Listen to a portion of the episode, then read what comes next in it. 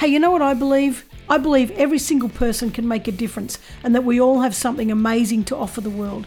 I believe in standing up for what matters and in putting one foot in front of the other. I believe courage is way more important than confidence, and I'm addicted to seeing people break through what they once thought they couldn't. And that's why I started this podcast. I want you to believe in yourself. I want you to know that anything's possible. I want you to find the courage to stand up and do your thing. Everything's waiting for you. You just have to believe it's possible. I'm Karen Vaughan. This is the Get Off the Bench podcast, and here is where your courageous life starts.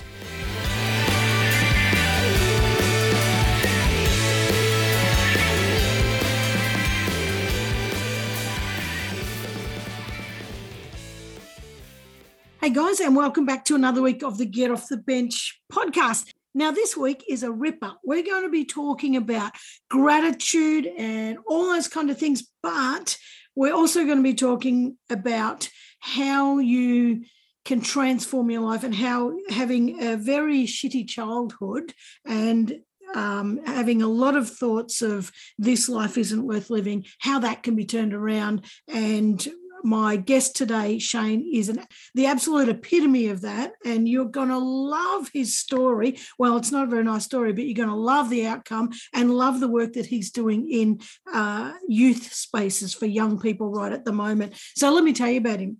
Shane Hood is a highly motivated, compassionate, and progressive individual, as well as being highly regarded in the fields of social work, community services, and education, as well as youth work, of course. But as a young man, Shane had personal experiences of family violence, addiction, and criminality, which have all contributed to his determination to help and inspire people who are caught in negative cycles to find positive and constructive ways to rebuild their lives.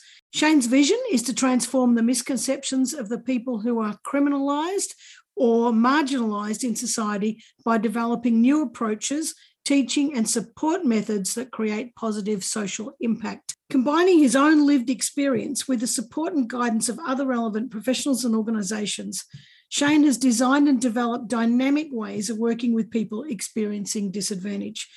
This has led to dramatic changes in system structures, practitioner experience, and most of all, positive outcomes for people that previously felt disconnected and disempowered. Shane strongly believes that we can all play a part in helping marginalised people rewrite the challenging stories that have kept them trapped in hardship and replace them with powerful narratives that reflect strength, aspiration, and hope. Welcome, Shane. Hi, how are you? I'm fantastic. I've been looking forward to this chat. You've got one hell of a story.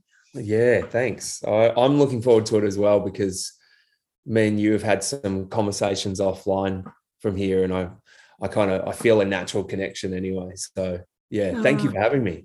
Oh, it's my absolute pleasure. I love your guts, by the way. You're just one of those guys that is just, um, you know, you look at you, you're a mean bloody dude with all your tats, but by God, you've got a heart of gold. You know, it just a, a beautiful, beautiful man, and uh, there's so much to share. I mean, this is this is a such a deep interview, this one, because you know, um, I was looking at your, uh, and we'll go into your Johnny Brixton photos this morning on Instagram, and you know they're all black and white, and you've won some awards and that. But you got this. There's a picture of you sitting on the steps in San Francisco, you know, and you, you got your tats, and you look like this dude that, my God, you know, from the hood, uh, funny Shane Hood, you know, and and I wouldn't mess with this mongrel, did you know? But but inside, like that's come from such a hard journey you mm. know and and you've come out the other end and you're just giving so many blessings to the world and i, I love that it's when there's a background story that comes from real pain you know and it brings this amazing i don't know blessing amazing blessings to everybody else you know i, I don't know i i'm really attracted to that so that's what you stand for for me and I, I adore that in you oh thank you thank you i don't, I don't know what to say i um, i'm very no i'm very taken back and I appreciate that a lot. Thank you. Oh, it's my pleasure. Like that old saying, isn't it? Just say thanks. You know, that's easy. Yeah. So yeah. it's true.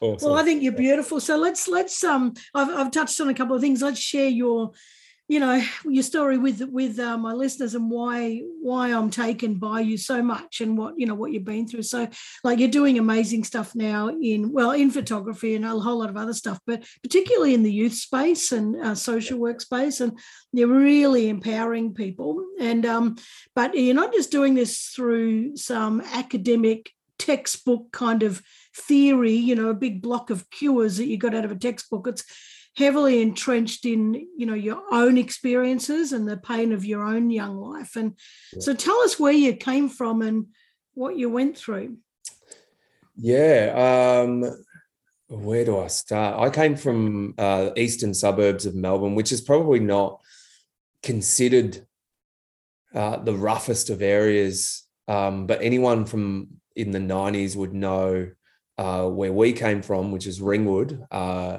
and especially around Ringwood Station was pretty rough. Well, not even pretty rough. It was like considered the worst train station for crime five years running, and we as kids kind of wore that with pride um, at the time. But um, uh, where I came from, uh, I grew up actually out that way, but in Croydon um, to uh, parents, and um, that that sort of broke down um, very early in my life. So I was about 10 years old. Um, uh, my dad came out um, as gay uh, when it was about 1992.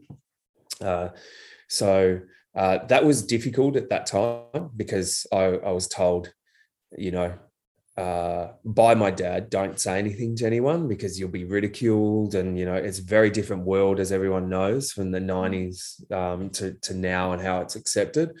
Um, and it's almost like my life all blew up. My dad left. Um, my mum uh, already had like very severe mental health issues uh, and was just sort of left um, and I shouldn't say left, like he was in my life, um, but it was really, uh, it, it, was just uh, really difficult. Um, so my mum was in an abusive relationship very quickly. Uh, within six months of my dad leaving, like very abusive, like pretty violent um, relationship. Um, my dad had a lot of issues with addiction um, very quickly. so as a young man that was um, confusing for me. It's like life was okay, not perfect, but okay. Like we we didn't have a lot, but neither did anybody I grew up around, so that was really normal. Um, but uh, just for your life to turn upside down, uh, and that led me to um, paths of finding kids just like me, and that's where I found a lot of kids. And oh, I think it's first started. I went to Box Hill High, first started hanging around crowds there, but probably a lot of my um, youth was spent around the Ringwood areas, um, where we developed quite the reputation in those areas. But at the end of the day, we were all just scared kids, you know, from mm. a lot of us from broken homes and um, and using our reputation uh, or or you know protection, should I say, um, shields as uh, reputation as our currency is all we had. So um, that you know I could go on into how that affected my other life, but I guess that's going to be the purpose of the interview. But that's probably a start of uh, my story, but it gets um, very complex after that. So. Yeah, and you're you're, you know, when you said it was um your life was okay before that? Like how did it how did it significantly change? Because you're only nine or 10 or 10 when your dad came out and said he was gay and then and you got all these secrets to contend with and then your mum's being bashed to an inch of a you know inch of a life you know most nights. I mean how does a 10 year old i mean i know you said you know you went to turn to crime and you found guys that were like you kids other kids and um, how do you how do you manage that as a 10 year old, like to shift from, well, an, an okay life, you know, you didn't have much, but that's still okay. You, you know, like, was this, was were you just filled with anger or were you filled with hurt or were you filled with, what, what, what was the underlying emotion that you felt there? Yeah, I think a bit of a mix of both. I, I think I was, um, uh, I was a very sort of timid kid at the start. So I don't think, I think it was like, uh, I ended up um, putting this persona on that was just, you know, kind of bullshit, um, really. But uh, I was a very scared kid. So the change was, it was dramatic, but my mum and the issues that I had with my mother were always there. So we were like very close, but it was really toxic. So um, my mum came from a uh, very damaged background. So her her father, grandfather, or sorry, her father was involved in the mob, like mafia, and he was not really around a lot. So, you know, I don't have any connection to the mafia or mm-hmm. anything. Like she was, that was sort of, uh, he wasn't really around a lot, and her mother had mental health issues. So I have a lot of empathy for my mother in the spaces that she was in. Um, but she was quite uh, vicious as a person. Like that's a good way to explain like uh, personality. It's like love but then hate you like and it can happen in the space of 10 minutes like it was very very toxic so that happened earlier on but it almost excelled at that point where i was 10 years old like really really excelled uh you know uh where i was a punching bag a lot of the time you know your dad left because of you he's gay because of you he doesn't want to be around because of you um and when you say, how did it affect me? I, I think it affected me a lot, but it actually led to um, almost very complex trauma to the point where, um, you know, I'd cry, but then I got to the point where she'd get very angry if I cried. So I got to the point where I entered what people would know back then as a catatonic depression when I was 10 years old. So it sort of meant that um, I couldn't really cry. so, uh, but I was in these days. Um, so she could be saying whatever to me, and I'd just be sitting there almost like a zombie. Um, and if you can sort of see that kind of led to being able to create these personas, I guess, because of this like thing of not being able to feel anything. Um, um, but but deep down, I think I did. Um, but it was really complex. I think it's really complex, um, to be honest. Um, and uh, yeah, so at the same time, I say that I think I'm still a very emotional kid. So it's sort of like just came up in a range of different ways. I think anger came when I was in my teens, though. Mm. Yeah. And I think that um, you know hanging out with all those other kids too you know like eh, other kids would be angry and that would excel your anger and do you you know it's funny isn't it that they say with kids that they're so resilient you know just doesn't matter you know whatever that would happens but i think you're sort of you know you're pointing out quite clearly is what we see in a lot of kids you know is that they just shut down. And and i think that we're you know we're, we're very quick to say you know oh that kid's just quiet or you know that kid's just angry or that kid's blah blah blah. But there's there's got to be something deep underneath you know to I don't know to to to a, a, normal healthy kids running around playing and screaming and you, you know kicking a footy and laughing and all that kind of stuff. So I think when a kid does shut down like that, you've got to really ask. But then you've got to have good parents around you, don't you, to to That's be concerned about that. It's... That's it. I constantly say that to people connected to services. I think that, um, and this is not all, and this is not a shot at people academics or anything like that, because I, I really feel that there's some great, great academics or you know people that have gone the education route in in the youth sector. Um, but there's just a thing that you know, sometimes when you've got a lived experience where people will be like, oh, you know, they've experienced family violence and blah, blah, blah, and they'll they'll reel it off like it's a mm. like it's a thing. But you know, um, I can't help but think, you know, I've been that kid sitting in his bedroom listening to my mum being beaten within an inch of her life, not, you know, uh, it was back in the 90s where the police had come over and they'd say, "Oh, hey, mate, go to the go to a motel and sleep it off when you because he was an alcoholic and he mm. drank a lot. I'll sleep it off, um, and you know, I remember hearing conversations of like, did you provoke him? Did you, you know, this or that? Like yeah. that was just a very different time. I think I don't, I don't know what it's like now, but to to actually experience it um, is very different. So when you see something written on paper, like that's something that somebody has experienced, mm. and you might be able to read it, and you can read whatever book, but you're going to know nothing compared to the actual experience of sitting in that space. So um, you're not going to find that in a textbook. You can only be empathetic and, and compassionate. Um, and they're the people I connect with a lot more. So not save the world type of people, but people that are like compassionate and empathetic um, to yeah. experience. Yeah. yeah. Wow. Well, thank God we connect because I'm a save the world type of person, and I haven't I haven't haven't um, experienced domestic violence. You know, I've come oh. from a very good family, so um, you know, and and I. I I think I took that for granted too. Did you know? I actually didn't didn't even realize how. Um, it actually wasn't until I was in my thirties that that I worked with somebody who said he wasn't going to see his sister for Christmas or something. Uh, I'm not bloody seeing her. And I'm like, she's your sister. And he said, I don't care. We haven't spoken for 10 years.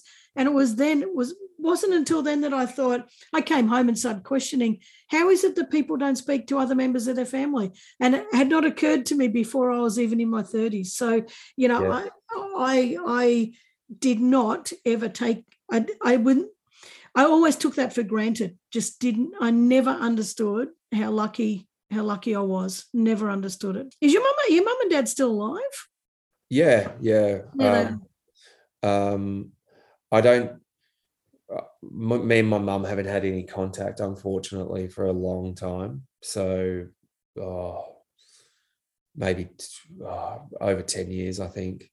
Um, and it's really sad now because we can't really um, we can't really uh, mend things now. Um, one, I, I chose not to have contact because it wasn't healthy. So there's a very big difference between healthy and anger. Like I, I wasn't, I was angry with her for about a year, and then after that, um, you know, I don't want to paint an awful picture of her, but she's she um, as a young so this is what I mean. This is where it gets complex.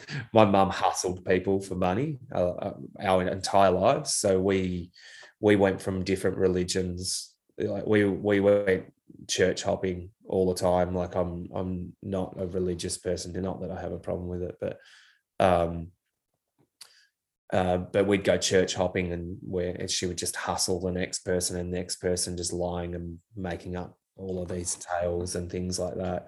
So that continued to later on where she just manipulate mm. and she mm. couldn't stop manipulating. So that's where it's really hard to build a rela- have a relationship with somebody that's constantly manipulating. Yeah, that's yeah. how she survived. So I chose to leave her from there, but um, the unfortunate thing is that she's got dementia now um, and she's in a uh, a nursing home. But between that and she has visits to psych wards, and she's like very aggressive, but doesn't remember anything. Doesn't you know?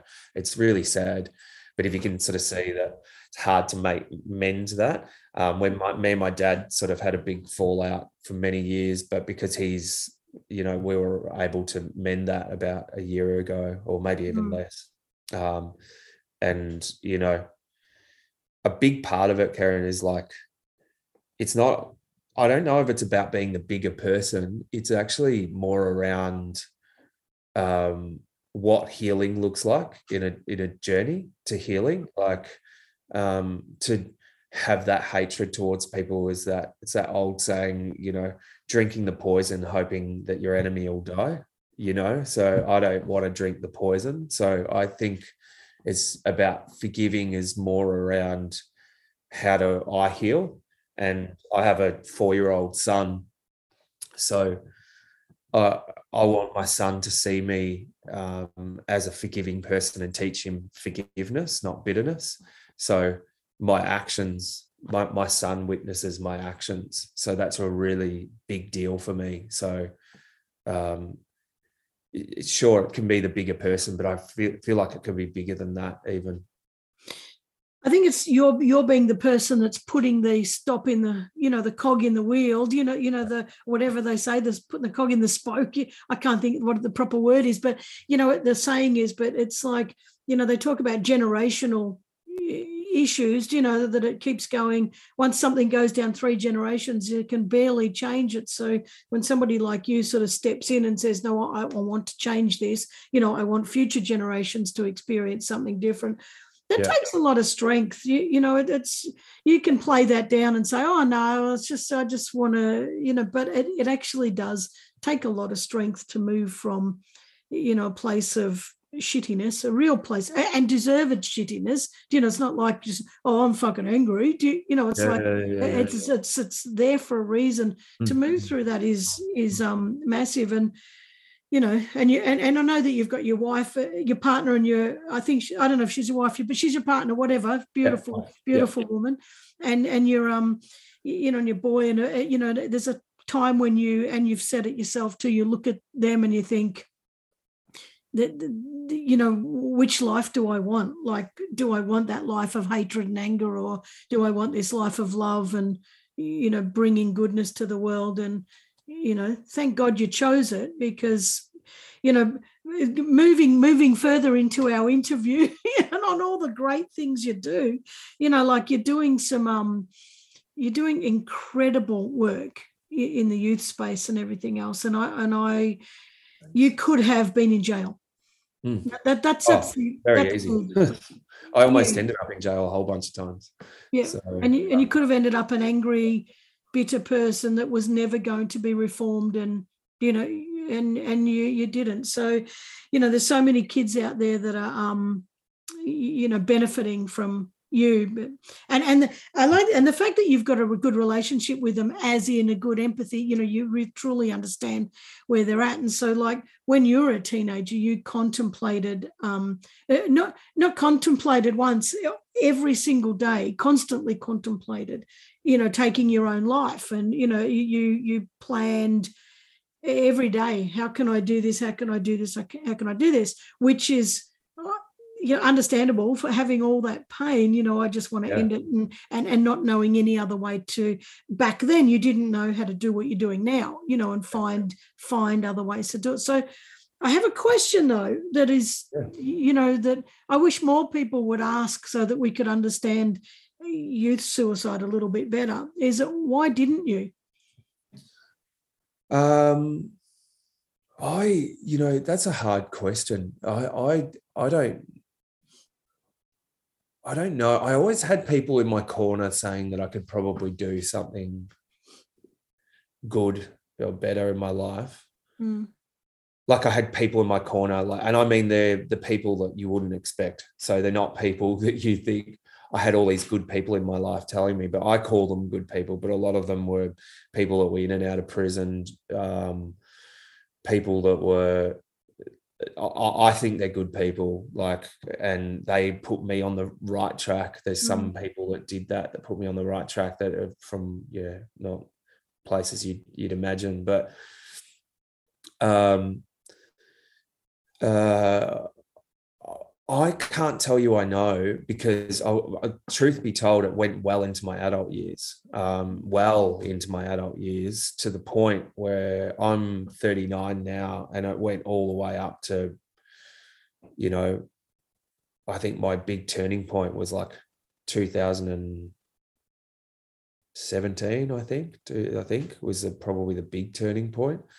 Um, but I was a bit of a mess all the way through. So what kept me going? I I, I really don't know. It's almost like um, uh, I have this. This is probably the best way to explain it. um, not being a religious person, I had a extreme anxiety around fear of death. Mm. Um, so real extreme. But it was like, uh, so I had panic disorder and, you know, very, you know, eight to 10 panic attacks a day. And that was around fear of death. but then when I'd fall into depression, I had what was then called, I, I think they don't use the term anymore, but catatonic depression. So it's almost like um, a split personality. Mm. So if I went into depression, there was a complete acceptance of death and there was a complete, um, I, I could sit in my bedroom staring at the ceiling. This is very common for mm. six hours, rerunning suicide tapes in my head, you know, um, and uh, and that was a common occurrence even right, right through to my adult years. Um, and I thought it was just going to be forever, you know, panic attack, depression, panic attack, depression, you know, that kind of thing. So um, uh, the turning point came later um, mm. in my life. So, um, and I would say it was probably the um, having a son that was probably one of the big things. I say having a son because the birth of my son, I don't think I completely was that wasn't you know it's not a hollywood movie that wasn't like the turning point my son was born and then my life changed so i think about nine months down the track my life changed um, and I write this on my website. It was just a point of like because I had a lot of addiction all the way through. Like I was um, uh, smoking weed every day. Um, on the weekends, chasing every drug I could find. Um, I was one of those people that would, when I'd get drunk, as soon as I'd get drunk, I'd be chasing other drugs. Um, so that was like a cycle of every week. That would be it. Um, and it was the only thing that would tame the anxiety, but then make it worse. Like when I was when I get up in the morning. So it was just like this wild journey. So I think it was just this, maybe it was this panic disorder that kind of saved my life, but it's not like this, like it all saved my, say, kept me, preserved me to, to getting me to this point.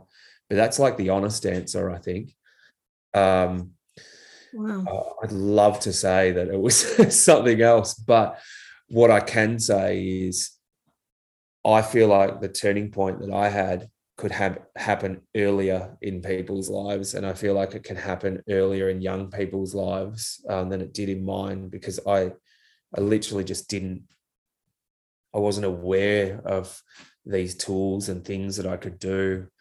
Um, I just wasn't aware of it, um, and I think if I was made aware of it earlier, I think things would have changed. Wow. Well, the um the perfect segue into the next bit, um, because you now provide tools, you know, yeah. for for young people, and that that's part of what you do. So I, I don't want to miss anything, but you're doing um, you've got a few things going on. You've got your consultancy consultancy and training where you you know uh, train workers in, in the youth space or, space or in social spaces, social workspace. But you've also got Wounds and Wisdom, which is your, um, you know, your, your, training and workshops, and you've got your Cuts Avenue films, which you know brings to life all these stories. I, am not really telling people about them because I want you to tell people about them. But and you also do your um, Johnny Brixton photography, which is your personal personal side thing, you know, where you do and you've won awards for your black and white photography. And, and these, um, you know, when, when we, so people might be listening and think, well, what's this got to do with get off the bench? But you've got off the bench in so many ways. Like once you sort of hit that once you sort of, um, uh, you know, I know you're working in that space already, but still taking drugs at the same time and still thinking about suicide at the same time. But once you sort of kicked in and went, hey, I could do this in a much better way and I can do this for myself and I can bring massive change to the world, you know, you really got off on the off the bench in a big way, you know, and and started to yeah. say, well, ha- how can I, in so many ways, you know, you know, bring healing and change to young people. So tell us about some of them and like what what what was the um I don't know what what was the epiphany that you suddenly did that that you suddenly went oh I could do this for myself and I could bring it and I've got the answer. I'm not saying that you have the answer entirely because it's always a combination of answers that uh, helps people. But what what happened that made you think I'm going to do? And then tell us about these things. Yeah, sure. Um, so I think, like I said, in 2007, so I was a you know, I worked in the music industry for about 10 years and like lots of, you know, there's lots of drugs and lots of crazy stuff there. And I worked as a, um, that led me to actually teaching um, music and music business. And then that, uh, you know, there's segues that led me to that, to, to youth work, which is kind of my big passion because of where I'm from. Um, but I think one of the big things, and a lot of people with um, lived experience it, is know this is it's called the work. Um, so everybody's got their own work. Uh, I, I didn't do the work earlier on, and I was a youth worker that, you know, knew how to connect with young people and knew how to build engagement really quickly um, with young people, and that was a skill. Um, but because I hadn't done the work myself, um, and I of course talk about my own journey. I don't. I'm not saying that everybody has to do this, but I was a, just a big believer in myself that if I'm not doing this work, how am I telling young people to do? I was mm-hmm. had young people, and then I'd go take drugs on weekends, and then do this, you know, um, uh, smoke copious amounts of weed every day. Not saying that there's anything wrong with anybody doing recreational mm-hmm. small things or whatever, as long as it's like harm minimization approach. But like, uh, I was excessive um, really, really excessive. And uh, honestly, it was just one night. Um, it sounds funny because it was literally one night. I was really drunk and I was like, this is it. This is the end. I'm a fraud. I'm doing all this stuff with young people. I don't think any of them would have called me a fraud, but I certainly felt that way. Mm. Um, and I was like, this is it. Like, I've got a, a son that I, you know, I'm not going to be able to be a good father. Um, you know, this is just, you know, my existence is bullshit, which I, I, I don't think now. like I felt that way at the time. Um, and I started penning a suicide note, um, which was really interesting um, because the, that night that I was drunk, I kind of did this um, personality test or something. It was like a, like it was something like some big test. I think it's called IP, IP or something. Anyway, it revealed that I wasn't really good at anything. I was pretty shit in a lot of spaces in my life, and it kind of just made me just go, oh well, I'm shit. Started writing this note, and then I just had this epiphany, um, and it was.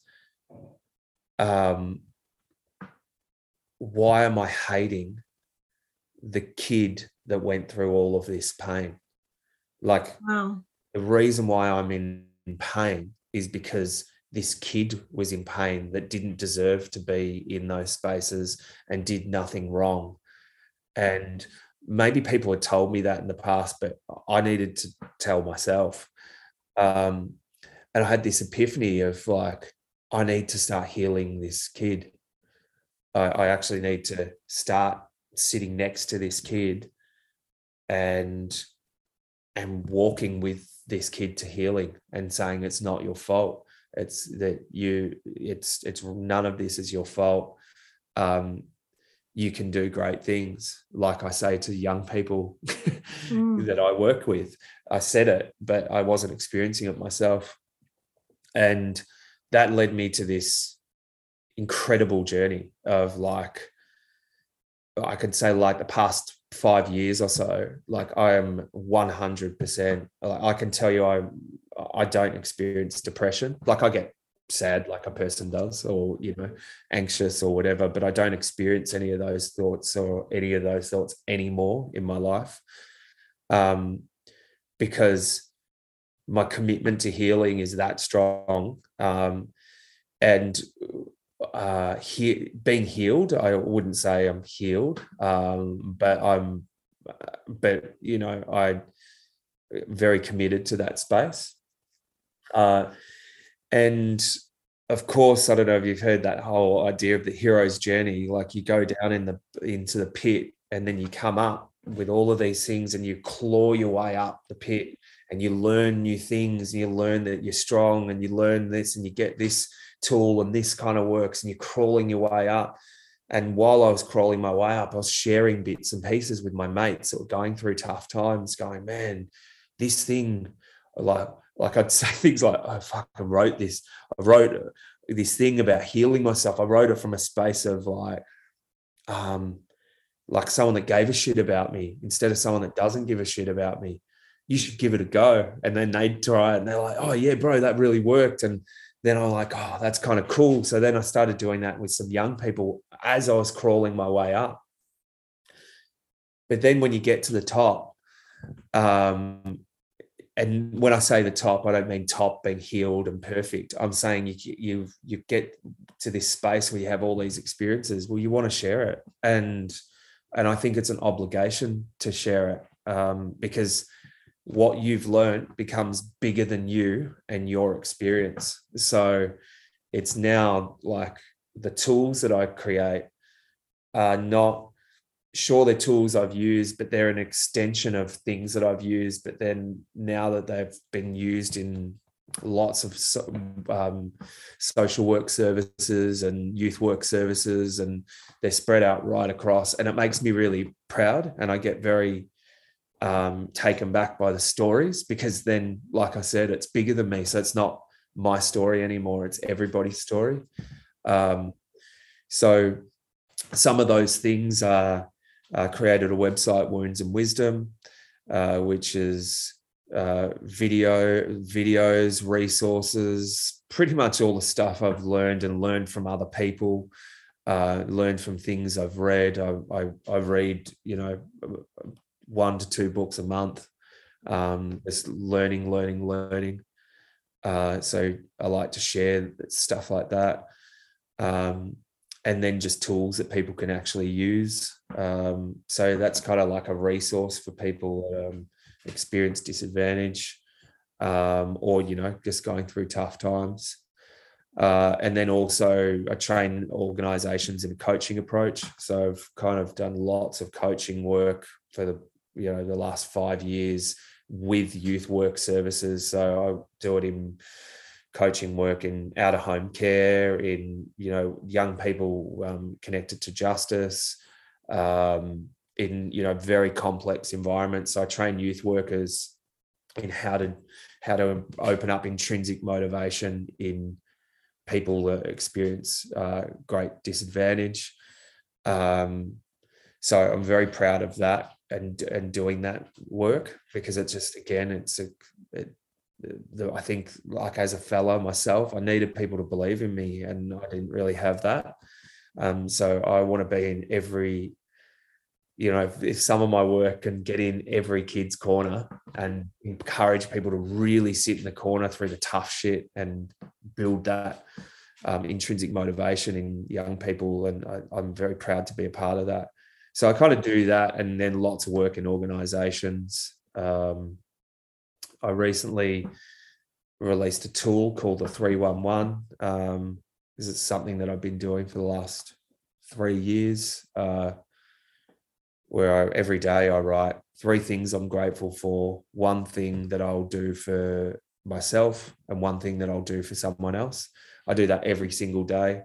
That's like been an instrumental part of my healing.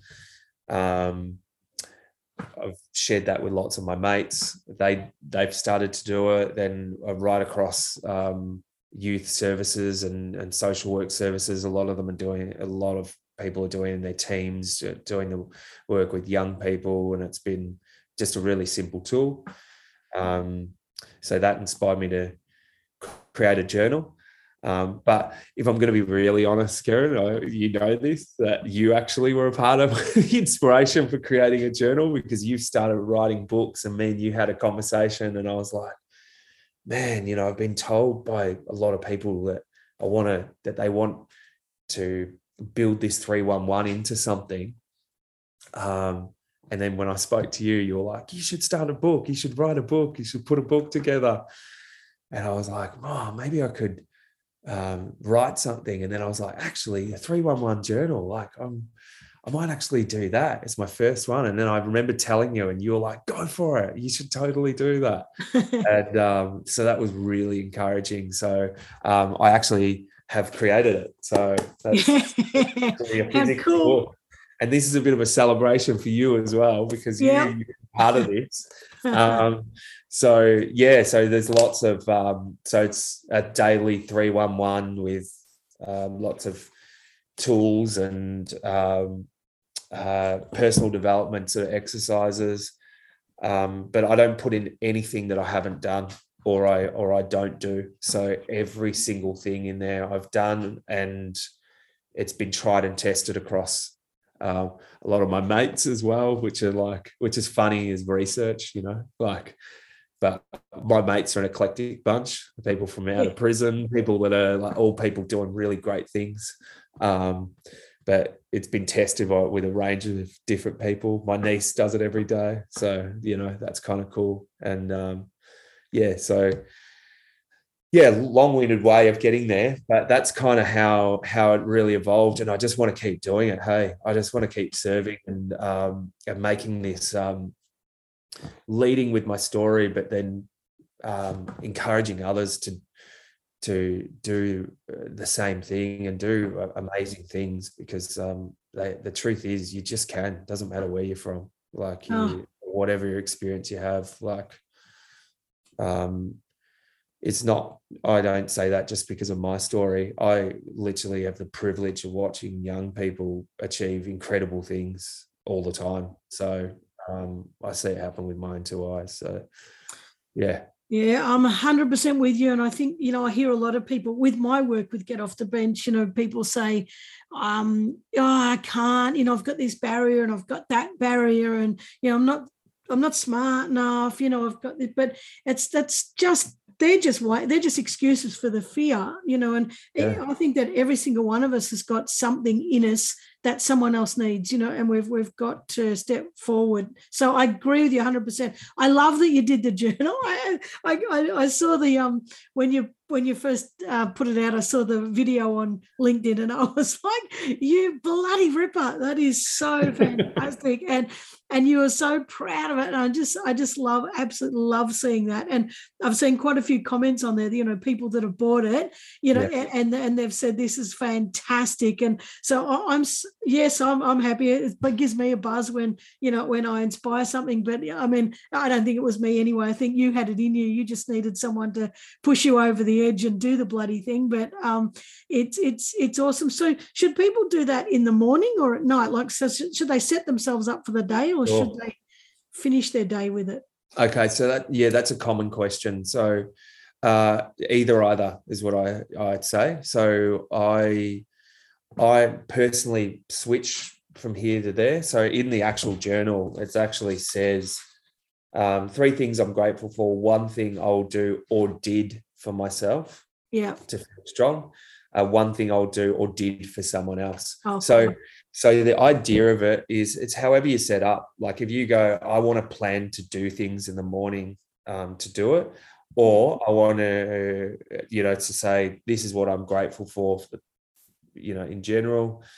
Uh, this is what I, I want to do today for myself. This is what I want to do for someone else. Or at the end of the day, you can do have it as a reflection space. But the whole idea of it is to find the small stuff. It's not like not being, I know it sounds funny to say, but to say you appreciate your friends and family, that'll get old very quickly. You know, those typical things, roof over my head, all that kind of yeah. stuff, that gets really old quickly.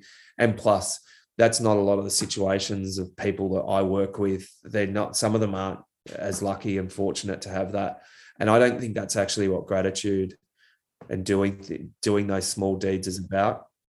It's about noticing. So examples are you might eat a cupcake and go, "That's fucking delicious. I want to. I'm going to write that down yeah. um, and be grateful for that." Or you might be walking down the street, and I don't know. Some people um, might be able to relate to this, but you feel the breeze on your face, and you have this space of feeling centered, and then you might go back into chaotic thought again.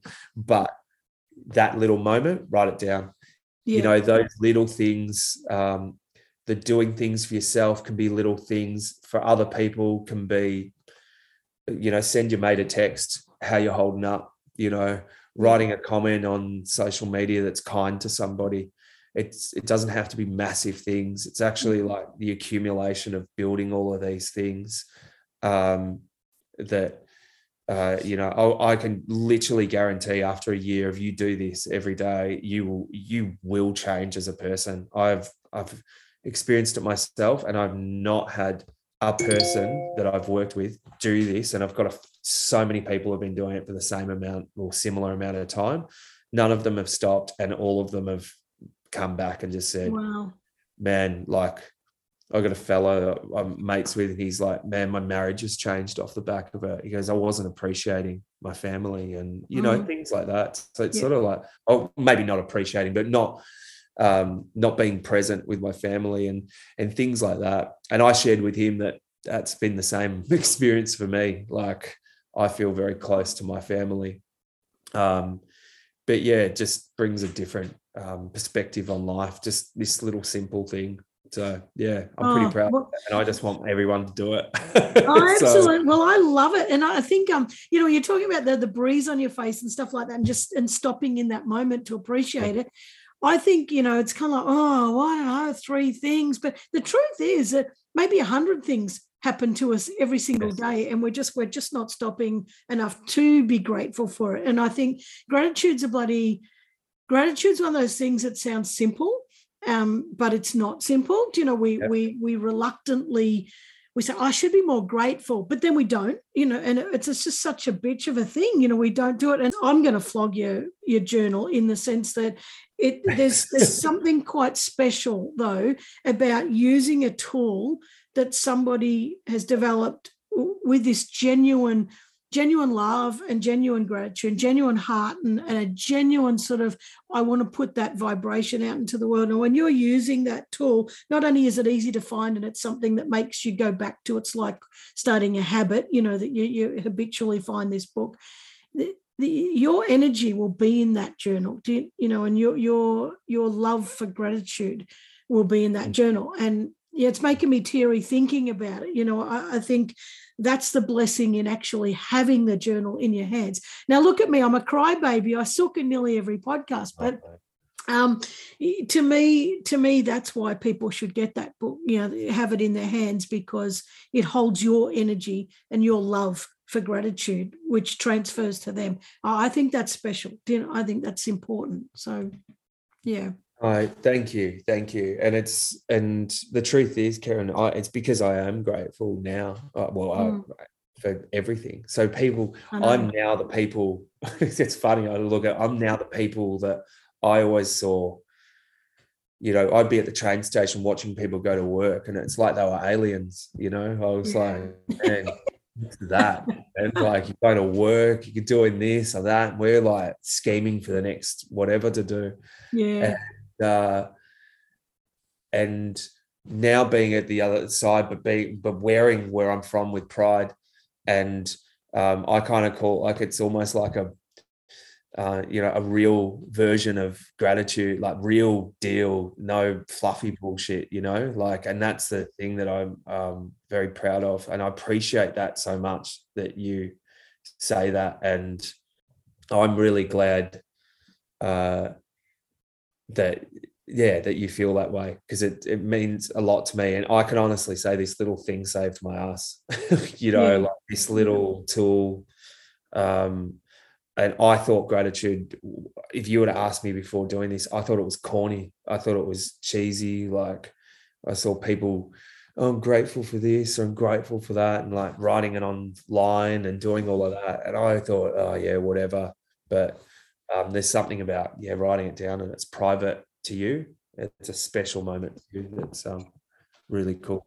So, 100% and i agree with you when writing things down is um you know just is the bee's knees as far as i'm concerned. In all my workshops i get people to to write you know and and and draw. I love getting them to yeah. draw. And I use colored textures all the time in all my workshops. I want people to write in color and you know and and just let their right brain go for it. So I agree, something happens when you when you write. But now, Shayne, I had other questions, but we've, we've run out of time, and I just think that this has been the most beautiful conversation. Absolutely love you, and you know that, and I've told you that, and I I just think you know I I, I just wish more. I wish more people would that have been through your um, type of life, you know, would come out eh, eh, eh, with such a beautiful, such beautiful love. And some some of them can't. I get it, but mm. but I hope that you touch enough that can, you know, and they bring some amazing goodness into the world like you have. I, I just think I think you're just absolutely wonderful, and I'm so thankful for Andy for uh, introducing us at some point. I don't know. I just you two should you should connect, but I think you you're absolutely beautiful. Your heart is just, it, it, touches me so deeply. So thank you. But I haven't finished yet. I have to ask you my get off the bench question. Oh, no, no, absolutely. absolutely. I, I, can I say thank you, Karen, for giving me this opportunity. Like, uh, just to uh, have a real conversation because I think from the moment I met you, it's always been real yeah. um, from you as well, and I just appreciate the opportunity to be, you know, real and accepted, you know, because sometimes people see these stories as challenging. They're like, oh, you did crime or you did that. And I'm like, yeah, it's like, yeah.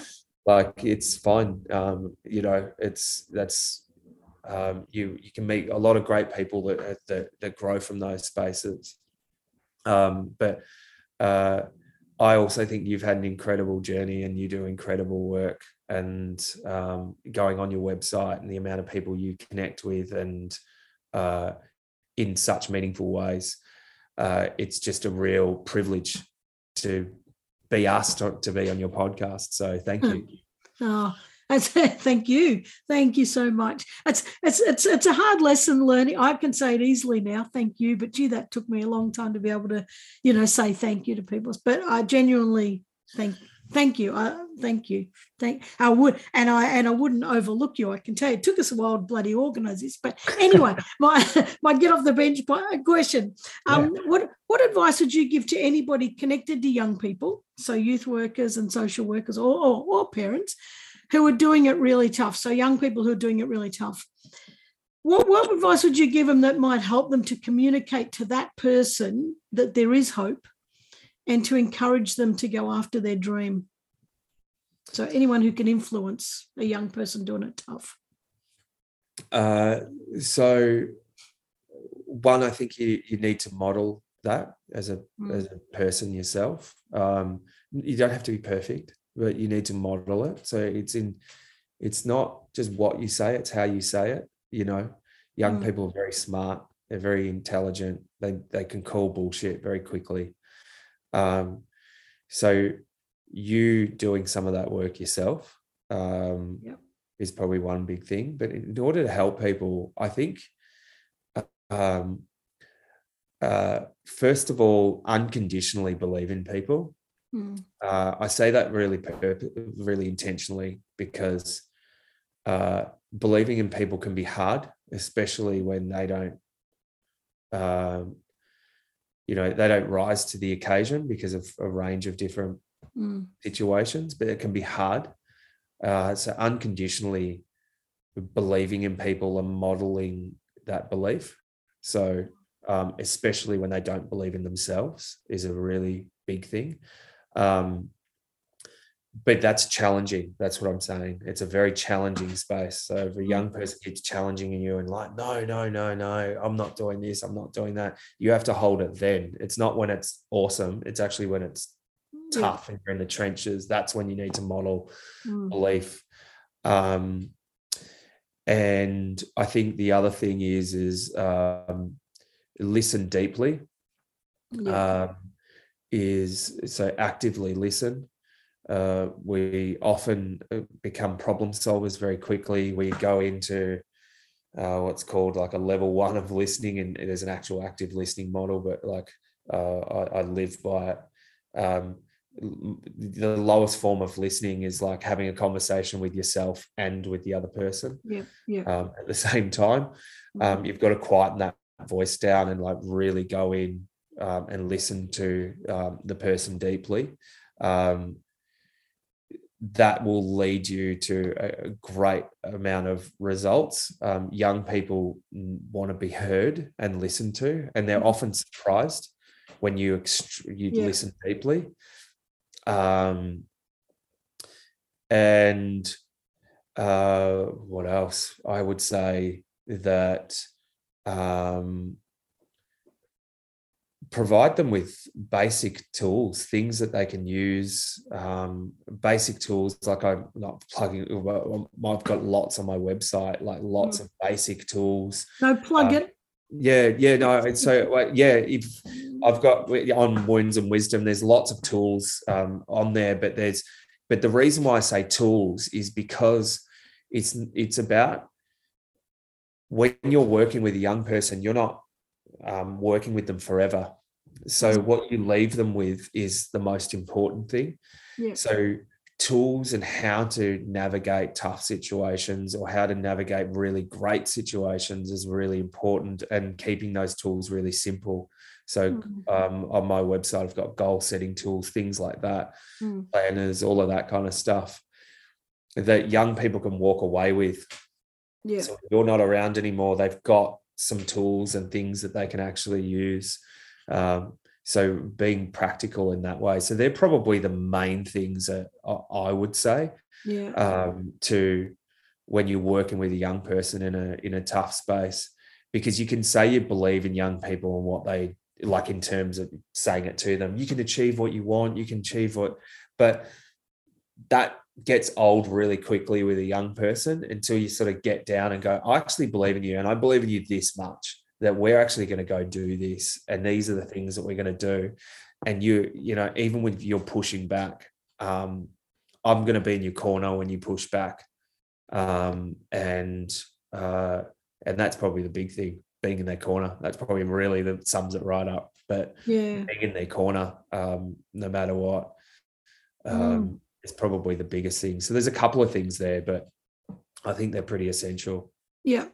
No, a lot of good advice. I used to work in, dis- in disability and t- train people to work in disability. And one thing I used to say to them is what you've said empower people so much that when you walk away, you, that you can walk away and they don't need you anymore. You know, and it's the same same sort of um, thing you're talking about there. And, and when I'm saying, yes, plug your website, um, it, it's not about, oh, you know, this is a shameless plug and I've got on you on here to promote you. It's not that. It's, you know, someone gave me a big serve last week and gave me real good, actually a real punch in the ribs, not a poke, saying that if you don't sell yourself, if you don't tell people what you offer, you're actually you're actually doing them a disservice. You, you, you they're missing out. You know, like, and I do a lot of team building. You know, and I, I, I someone said to me, tell people you do that because there are teams that are trying to come back now and they're really struggling. So it's it's we have to you, you know you've got great tools out there that, that are going to save people's lives. So uh, you know I, I think we have to just shamelessly step up to the plate and say well look i've created this and, and here they are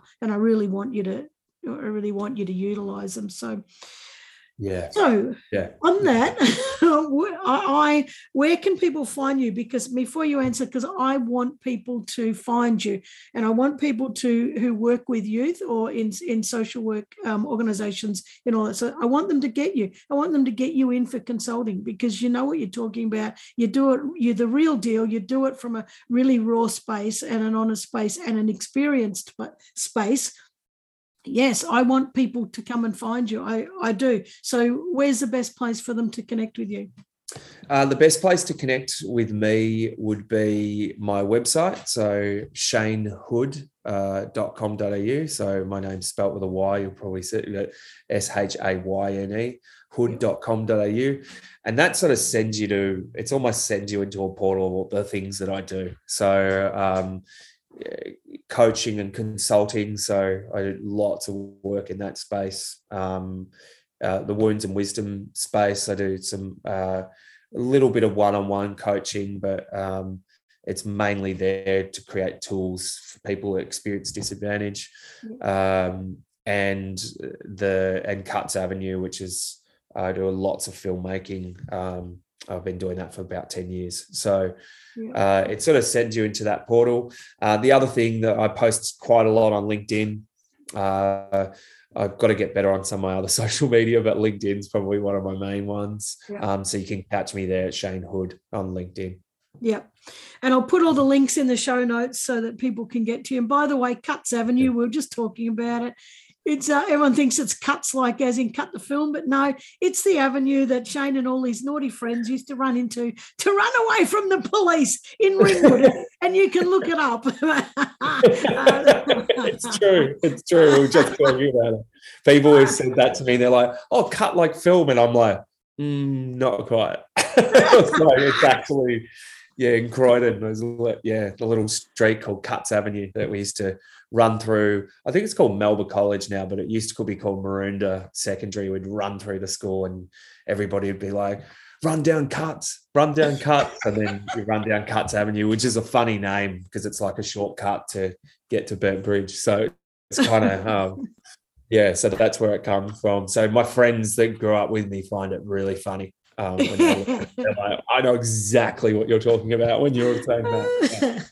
but I think it's funny too, and people people hire people to work with because there's a story, you know, because there's a great story involved, and people love sharing why I'm working with this person. I'm, I'm working with this person because this is the story about them, and that makes a sense, brings up a familiarity with other people. I just think I just think it's wonderful. Shayne, I've got to go because you awesome. we, we, we could talk for three and a half hours because you're just bloody amazing amazing. So thank you so much for coming on. Thank you so much for sharing your heart and soul and being so vulnerable and so raw and honest. And um, you know, there needs to be more of that in this world. And you know, I, will say it, but it's not going to sound right. We need 100 more Shaynes running around the world, but you'll be thinking, shit, no, that's bloody dangerous. what version? Right.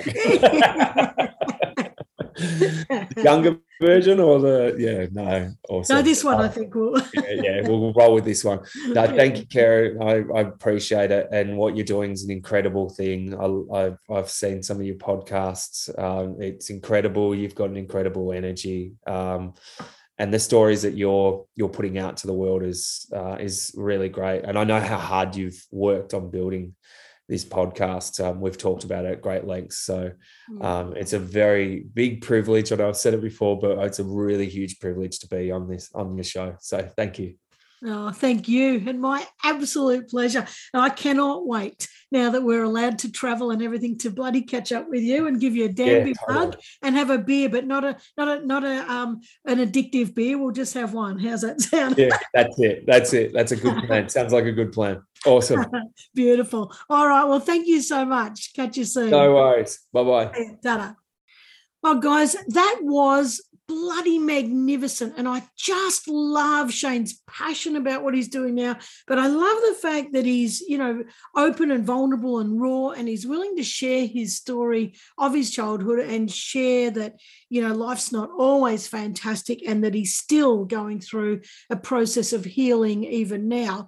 And just his turnarounds and the, the wonderful things that he's doing for the world now, and particularly for youth. I'm really serious about, you know, if you are connected to a some kind of social social work service or a youth service and you and you want to get Shayne in please get him in because you know he's really his heart's really in what he does and he would have a massive impact on your organization and the the people that you work to work to serve. So I really hope you do that. And I also hope that you are as inspired as me to get a hold of the 311 journal.